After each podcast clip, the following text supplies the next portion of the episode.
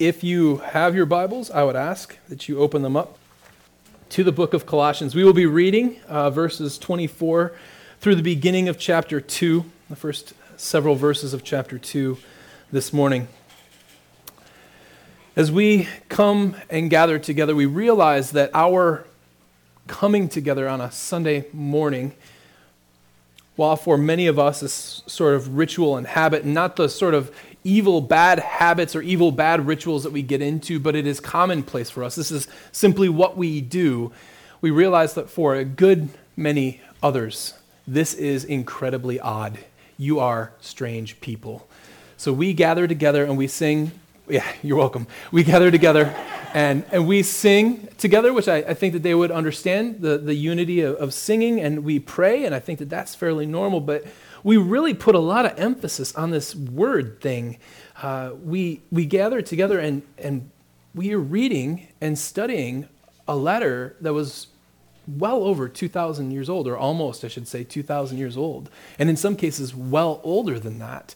And not only do we read it, we think that this letter that wasn't written by any one of us, wasn't written to any of us, somehow has an influence on our life. It has importance and it carries purpose for us as well. It's a very, very strange thing. Specifically, I mean, we are in the book of Colossians. We believe that Paul, an apostle of Jesus Christ, has written this, who was a Jew by birth. He was a Roman citizen by birth. None of those things are like us. He isn't like us. He comes from a different time and a different place. And yet, Paul seems to think, and we seem to give credence to the fact, that these words matter to us, that Paul has something to say to us. I do think that this is odd for those who are outside. Why does this word contain importance for us? What I want to speak to you today from the word of God to the Colossians is how Paul's ministry is meant for you as well. Even though he has never seen you, he has never talked to you. You have not seen him face to face. And until you are met with him in heaven, you never will.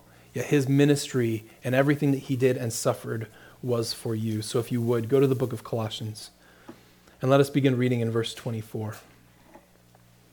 Now I rejoice in my sufferings for your sake, and in my flesh I am filling up what is lacking in Christ's afflictions for the sake of his body, that is the church, of which I became a minister according to the stewardship from God that was given to me for you to make the word of God fully known, the mystery hidden for ages and generations, but now revealed to his saints. To them God has chose to make known how great among the Gentiles are the riches of the glory of this mystery, which is Christ in you, the hope of glory. Him we proclaim, warning everyone and teaching everyone with all wisdom that we may present everyone mature in Christ. For this I toil, struggling with all his energy, energy that he powerfully works within me. For I want you to know how great a struggle I have had for you and for those at Laodicea, and for all who have not seen me face to face, that their hearts may be encouraged, being knit together in love, to reach all the riches of full assurance of understanding and the knowledge of God's mystery, which is Christ, in whom are hidden all the treasures of wisdom and knowledge. I say this in order that no one may delude you with plausible arguments. For though I am absent in body, yet I am with you in spirit, rejoicing to see your good order and the firmness of your faith in Christ. May God add his richest blessings to this reading of his word. Why, why do we care what Paul has to say? First thing we see is that Paul celebrates his sufferings. And we should and could add, he celebrates in his sufferings for you. Paul celebrates them. He says, I rejoice in my sufferings. These are not just normal sufferings, but he says, My sufferings for your sake. And then he adds this very strange bit about filling up what is lacking in Christ's afflictions.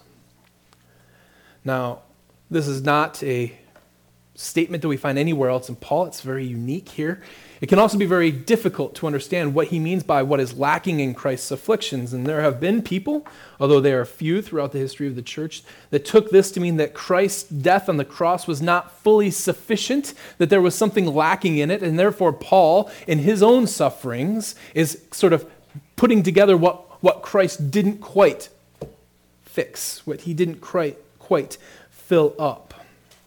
And we would easily and quickly reject that, given the verses from 15 to 20, 24, excuse me, 15 through 23, which we've read in the past couple of weeks, that Christ, his redemption, his reconciliation is of all things. There's nothing that is left that Christ has not redeemed and reconciled to him. He has done all things, and he has accomplished all things through his blood. So there's nothing left to be accomplished. But that doesn't mean that Paul isn't being truthful here, that there is something that is missing from what Christ has done.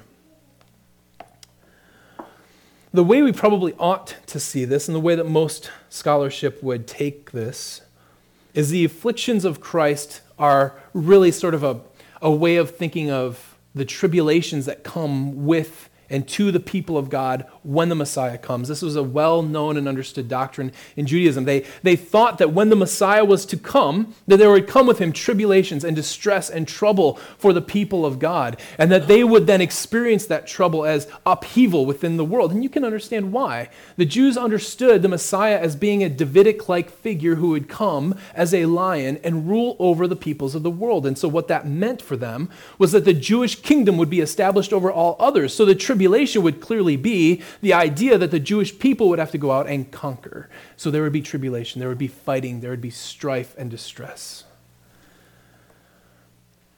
We know that that hasn't happened. So, what do we mean when we talk about these sort of birth pains, as they're sometimes called, or the tribulation of the Messiah? In the book of Revelation, chapter 12, we read this. And a great sign appeared in heaven a woman clothed with the sun, with the moon under her feet, and on her head a crown of twelve stars. She was pregnant and crying out in birth pains and in the agony of giving birth. And another sign appeared in heaven Behold, a great red dragon with seven heads and ten horns, and on his heads seven diadems his tail swept down a third of the stars of heaven and cast them to the earth. And the dragon stood before the woman who was about to give birth, so that when she bore her child, he might devour it. She gave birth to a male child, one who is to rule all the nations with a rod of iron. But her child was caught up to God and to his throne. And the woman fled into the wilderness, where she has a place prepared by God, in which she is to be nourished for 1,260 days. Now, we have very quickly ventured from something that we know and understand in an epistle and what Paul is saying into the realm of the apocalyptic, which is less well understood and much more difficult. But let me clear the groundwork for a couple of things here. One, the book of Revelation is highly symbolic. Okay? It was written figuratively when, when John would have written it, when the book of Daniel would have been written, all those apocalyptic imageries would have been understood as just that imagery. Okay? So we need to unpack what the images are. So, who is this woman, and what is the purpose of this statement that John is making? The woman is very easily identified as Mary. After all, it is clearly the mother of Christ. So we immediately think of Mary. She was pregnant and crying out in birth pains. But this seems, especially for the early church, way, way too high to be speaking of Mary you'll realize that Mary is not made much of in the New Testament. She's mentioned briefly in the Gospels, but briefly in the Gospels. She's mentioned nowhere in Paul, and this would be the only appearance outside of those Gospels which Mary appears. It is very unlikely that this is just Mary, although it certainly includes Mary. Remember, when the Jewish people thought of taking on birth pains, it wasn't just a specific person who took those on, but the nation as a whole would take those on. The birth pains that are being imaged here are not just one woman, but it is a picture of all of the people of God awaiting for their deliverance from their oppressors who surround them. They are waiting for them. And then when the, the Son is given, when their freedom is given in the, in the person of Jesus Christ, who in a second is caught up to heaven. They have their freedom, they have their deliverance. That was the birth pains. And yet, Paul seems to imply that this is still going on. He says, I am completing what was lacking in the Messiah's afflictions. So, if the Messiah's afflictions were just the coming of Christ, just the beginning of the birth pains, why is Paul then filling them up? Why is he completing what was lacking in them? The woman who runs to the wilderness is not safe there unless God intervenes. We continue to read in Revelation 12. Now war arose in heaven, Michael and his angels fighting against the dragon. And the dragon and his angels fought back, but he was defeated. And there was no longer any place for them in heaven. And the great dragon was thrown down, that ancient serpent who is called the devil and Satan, the deceiver of the whole world. He was thrown down to earth, and his angels were thrown down with him. And I heard a loud voice in heaven saying, Now the salvation and the power of the kingdom of our God and the authority of his Christ have come. For the accuser of our brothers has been thrown down, who accuses them day and night before our God, and they have conquered him by the blood of the Lamb and by the word of their testimony. And they loved not their lives even unto death. Therefore rejoice, O heavens, and you who dwell in them. But woe to you, O earth and sea, for the devil has come down to you in great wrath because he knows his time is short. And when the dragon saw that he had been thrown down to earth, he pursued the woman who had given birth to the male child. But the woman was given two wings of the great eagle, so that she might fly from the serpent into the wilderness, to the place where she is to be nourished for a time and times and half a time. The serpent poured water like a river out of his mouth after the woman to sweep her away with the flood. But the earth came to the help of the woman. And the earth opened its mouth and swallowed the river that the dragon had poured from its mouth. The dragon became furious with the woman and went off to make war on the rest of her offspring, on those who keep the commandments of God and hold to the testimony of Jesus. And he stood on the sand of the sea. Satan, as Christ ascends into heaven, is battled by the angels and he is cast down, and they say, Blessed are you, O heavens, for Satan is no longer in you, but woe to the earth Remember in the temptation of Christ, and even in, in the way in which we've set forward the fall. The fall is the upturning of all of the order of God, so that no longer was it God, Adam, Eve, and then the serpent below, but everything was overturned. And the serpent then ruled over the earth, this ancient serpent who is no longer a snake, but a dragon who sought to devour the child when he was born. That has been overturned. Jesus, then, we have said, has returned the wheel. He has made a new creation so that the order is now reestablished. We know very well that that old order is still there. Jesus, after fasting in the wilderness for 40 days and 40 nights, faced Satan in temptation. And one of those temptations was if you would come to me, I, I would give you everything that you can see, every nation in the world can belong to you if you would bow to me. That was not sort of a weak temptation. That wasn't something that Satan couldn't give to him. Those were his. By the very sin of the first Adam, that overturning gave Satan the power over all of the nations. And he is offering them to Jesus so that Jesus can escape the cross because he knows that that is what Jesus has been sent for. That is the promise to Abraham that all nations would be blessed through him.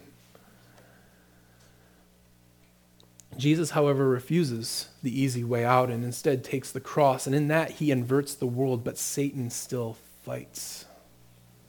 And because Satan still fights, and because Satan still wrathful against the church, Paul then has to take that gospel message and spread it.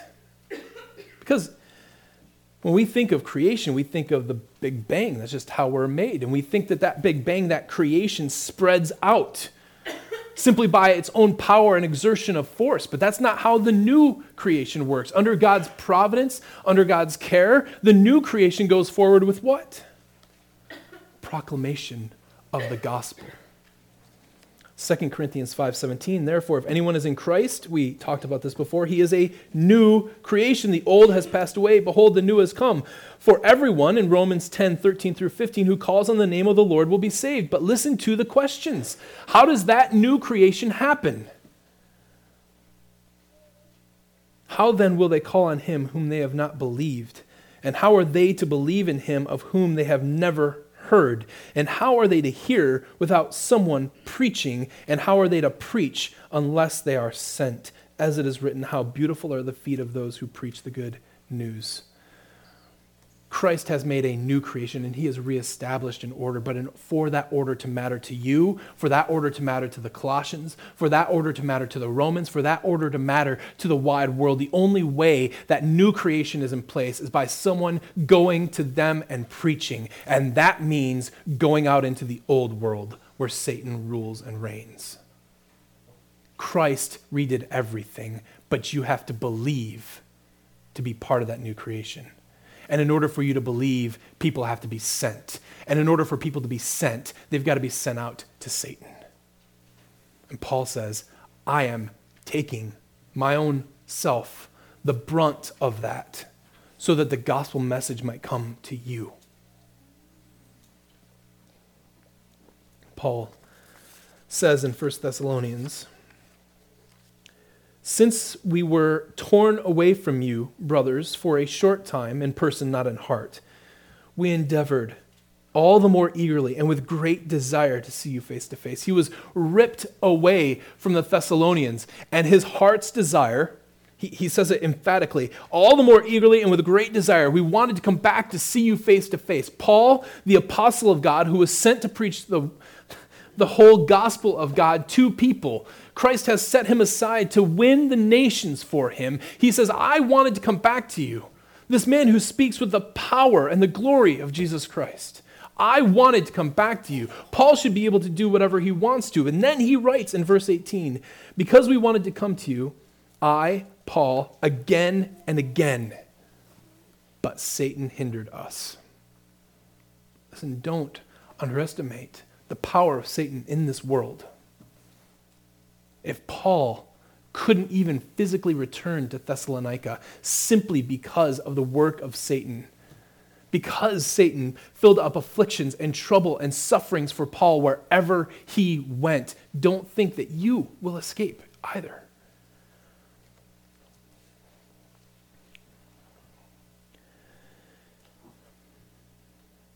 Again, there is always bad news before there is good news. Paul in order to preach the gospel, for the gospel to spread, for the good news of the new kingdom to spread, the old kingdom has to be infiltrated. And that means suffering for us. But Paul says, I rejoice in that. Those sufferings are something he is willing to put up with gladly and joyfully because he makes to make known the glory of our Lord Jesus Christ to people who otherwise would never have seen him before. And not only is it a passive suffering on Paul's part, Paul is not just saying, My sufferings are those which are pressed upon me by Satan and by outside. Notice what he says in verse 29 For this I toil struggling with all his energy that he powerfully works within me. Paul is quick to give grace and credit to God. He says, God is the one who is working with me, but make no doubt about it, Paul struggles and toils. He says, I want you to know how great a struggle I have had for you and those at Laodicea and all those who have not seen me face to face. That is true for the Laodiceans. It is true for the Colossians and Crossway. It is true for you as well. You have not seen Paul, but he has worked for you. He has toiled for you. He has taken the brunt of Satan for you so that you too might hear the word of God. Paul ought to be important for you. Number two, Paul communicates God's mystery. What is it that Paul was sent to do? Notice the way in which he puts this is not just, and seems odd, he could have just said, I was sent to preach the gospel to the Gentiles. But he doesn't put it that way. Instead, he puts it in this very odd way. I became a minister according to the stewardship of God that was given to me for you, The purpose of that was to make the Word of God fully known. What is that Word of God? The mystery hidden for ages and generations, but now revealed to his saints. To them, God chose to make known how great among the Gentiles are the riches of the glory of this mystery, which is Christ in you, the hope of glory. In what way was this a mystery before? What Paul means by that is not that it was hidden in the Old Testament. It was there, it was sort of buried the whole time. And what you really needed to see was you just needed to have, if we go back to 2 Corinthians 3, sort of the veil of Moses lifted off your face so that you could accurately read the Old Testament.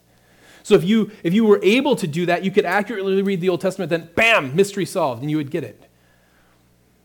Now, what Paul means by mystery is this wasn't even revealed then, it was hidden, it wasn't ever known. This is what he's getting at.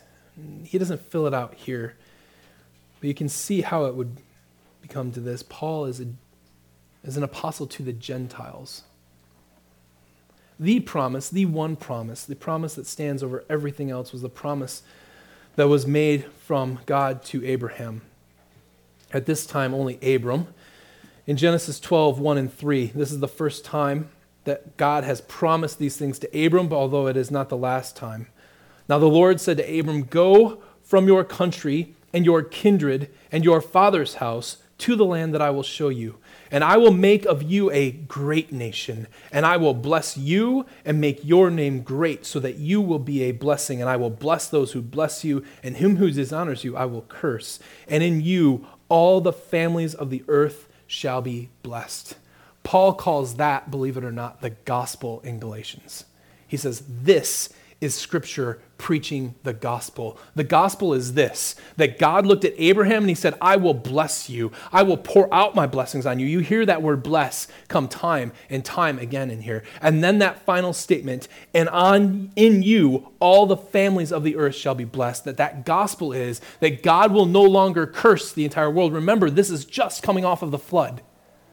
No longer will I curse the entire world, but Abram, through you, I'm going to bless all of the families of the world.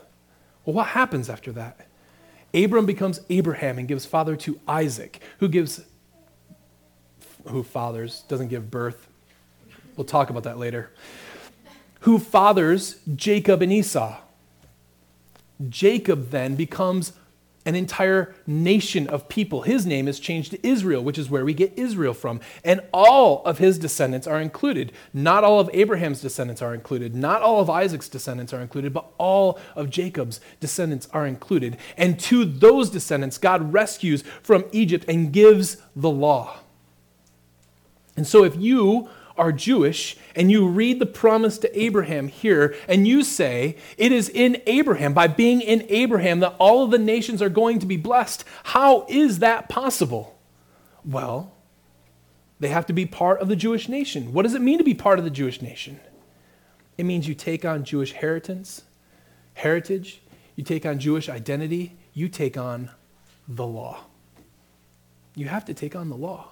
If you want to be part of Abraham, you have to take on the law. The mystery that was not revealed that is now revealed is that no longer do the Gentiles have to take on the law. The Gentiles are freed from the law. They get the blessings of Abraham in Christ. That is why he says, the mystery hidden for ages and generations, but now revealed to his saints, to them God chose to make known how great among the Gentiles are the riches of the glory of the mystery which is Christ in you. You to get the Messiah don't need to be in Abraham's line, but by faith, you get the Messiah. You get deliverance from sin. You get deliverance from evil outside of the law, which was weak and worthless to provide that salvation in the first place. You are justified freely outside of the law, which is there to condemn and to only condemn. And so Paul says this is a great mystery which was not revealed, but man, the glory and the weight of that, that you now reserve and get redemption outside of anything that you do on your own. You do not have to be Jewish.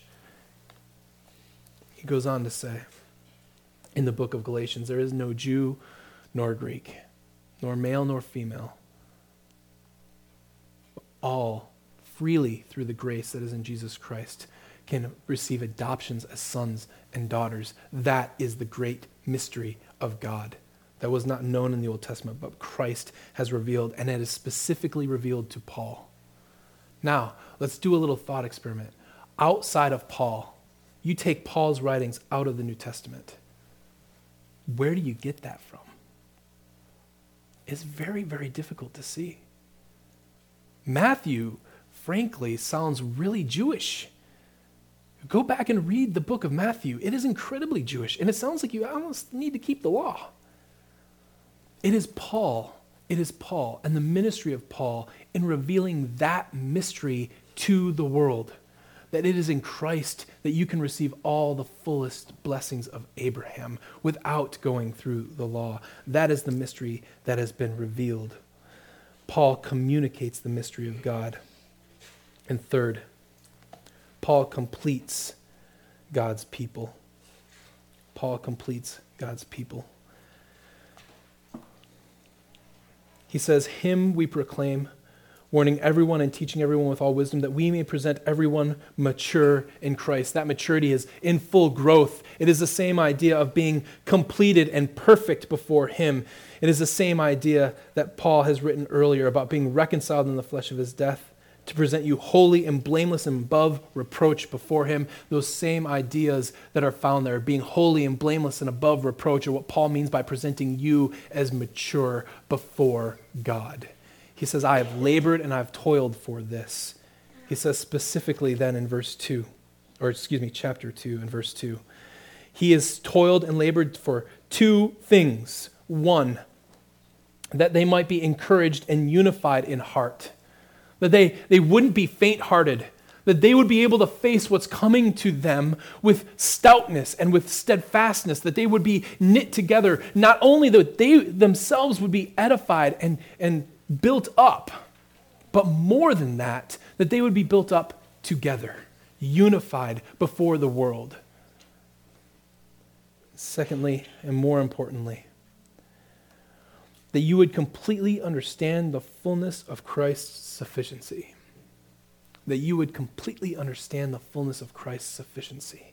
He says this in full assurance, that is complete. A better way to, to say that would be complete understanding and knowledge of God's mystery, which is Christ. What would that complete understanding and knowledge be? What is it about Christ that he says, for you to grow up into complete understanding? It is this in verse 3 In whom are hidden all the treasures of wisdom and knowledge.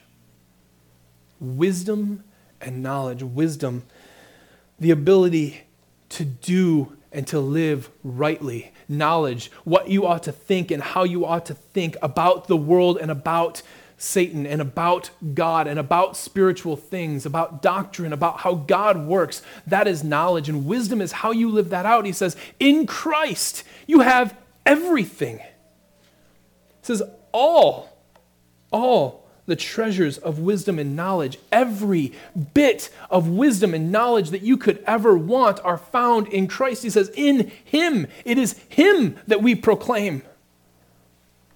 Listen, Christian, the gospel and Jesus Christ are not the entryways into the faith.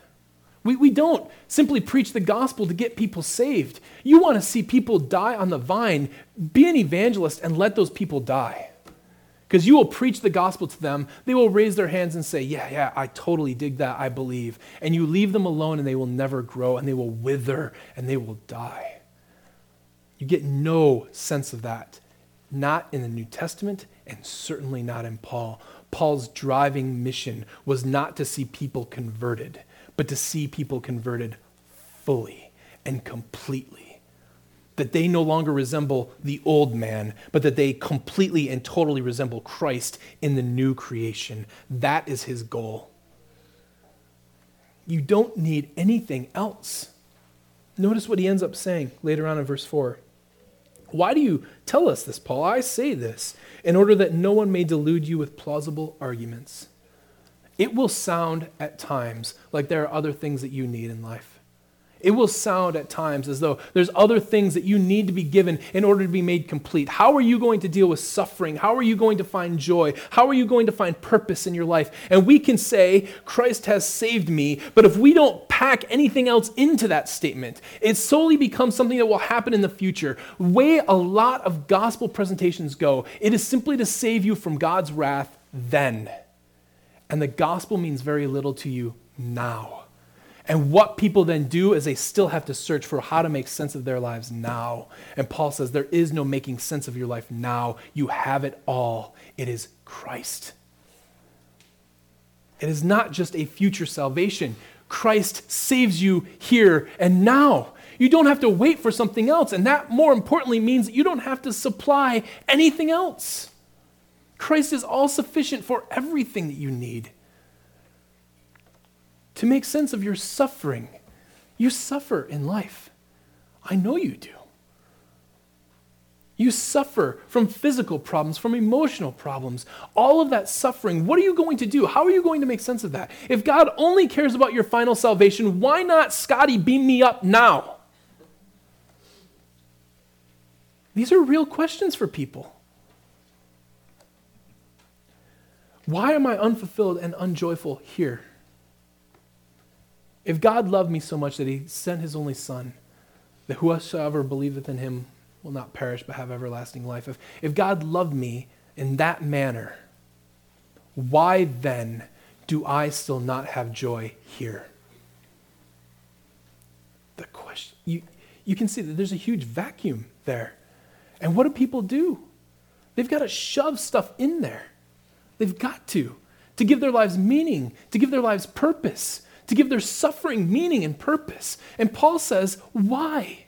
You have all the treasures of wisdom and knowledge. It's all there for you.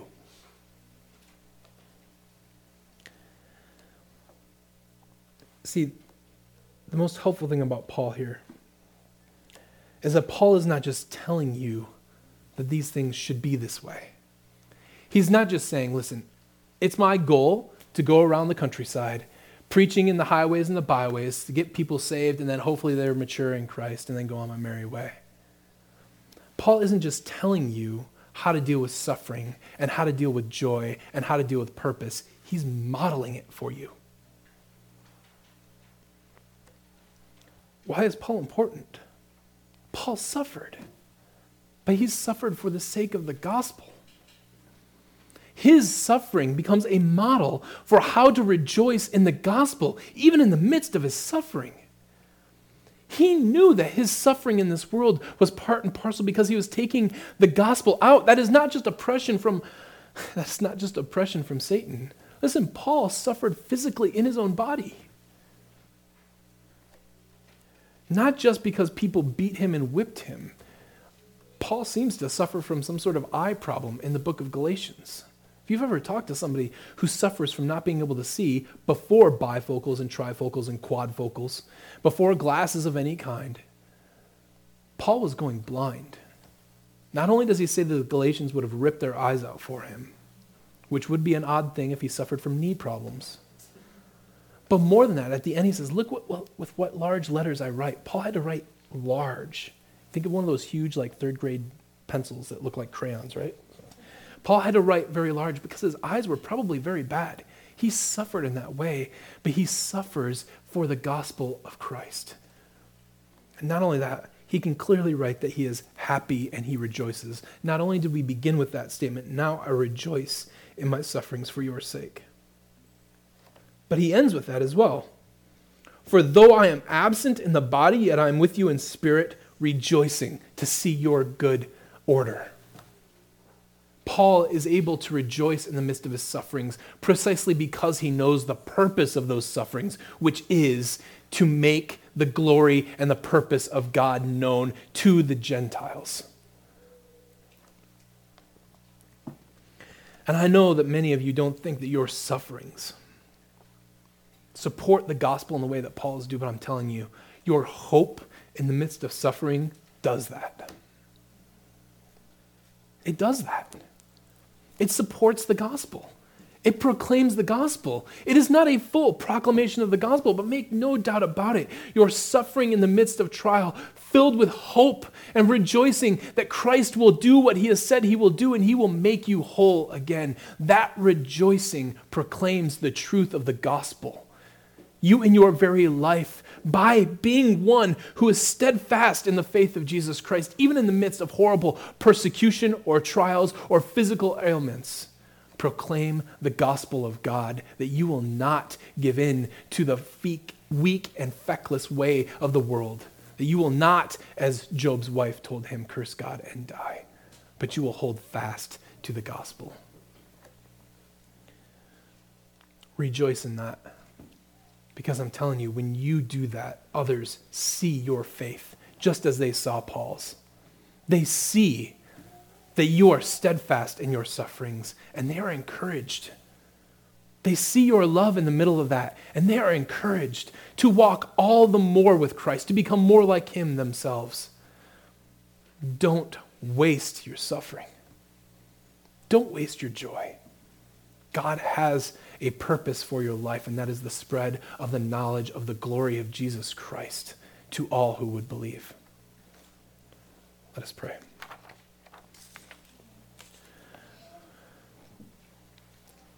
Father God,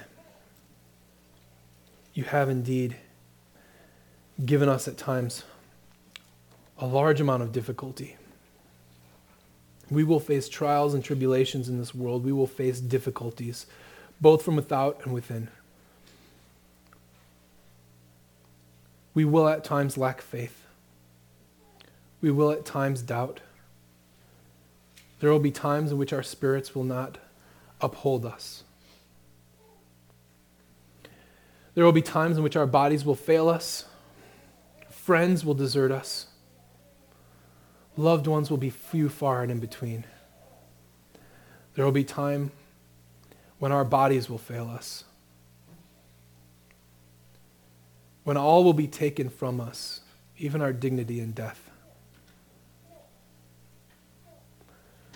But Father, you have used all these things in Paul to demonstrate the glory of Jesus Christ above all things, to show his goodness, his mercy, and his truth above all things. May Father, you do that also in us. May we be like Paul, as Paul continually asks for his believers, to continually ask for those churches who know of him, to be like him. Father, may we be like him, be remade in the image of Christ, so that even all of our sufferings and our pains and our toils, all of it might be done for your glory, so that some may come to know, so that many may come to know you. And Father, even for us, that we might rejoice in our sufferings for your sake, for the sake of your name. We ask for this in Jesus' name. Amen.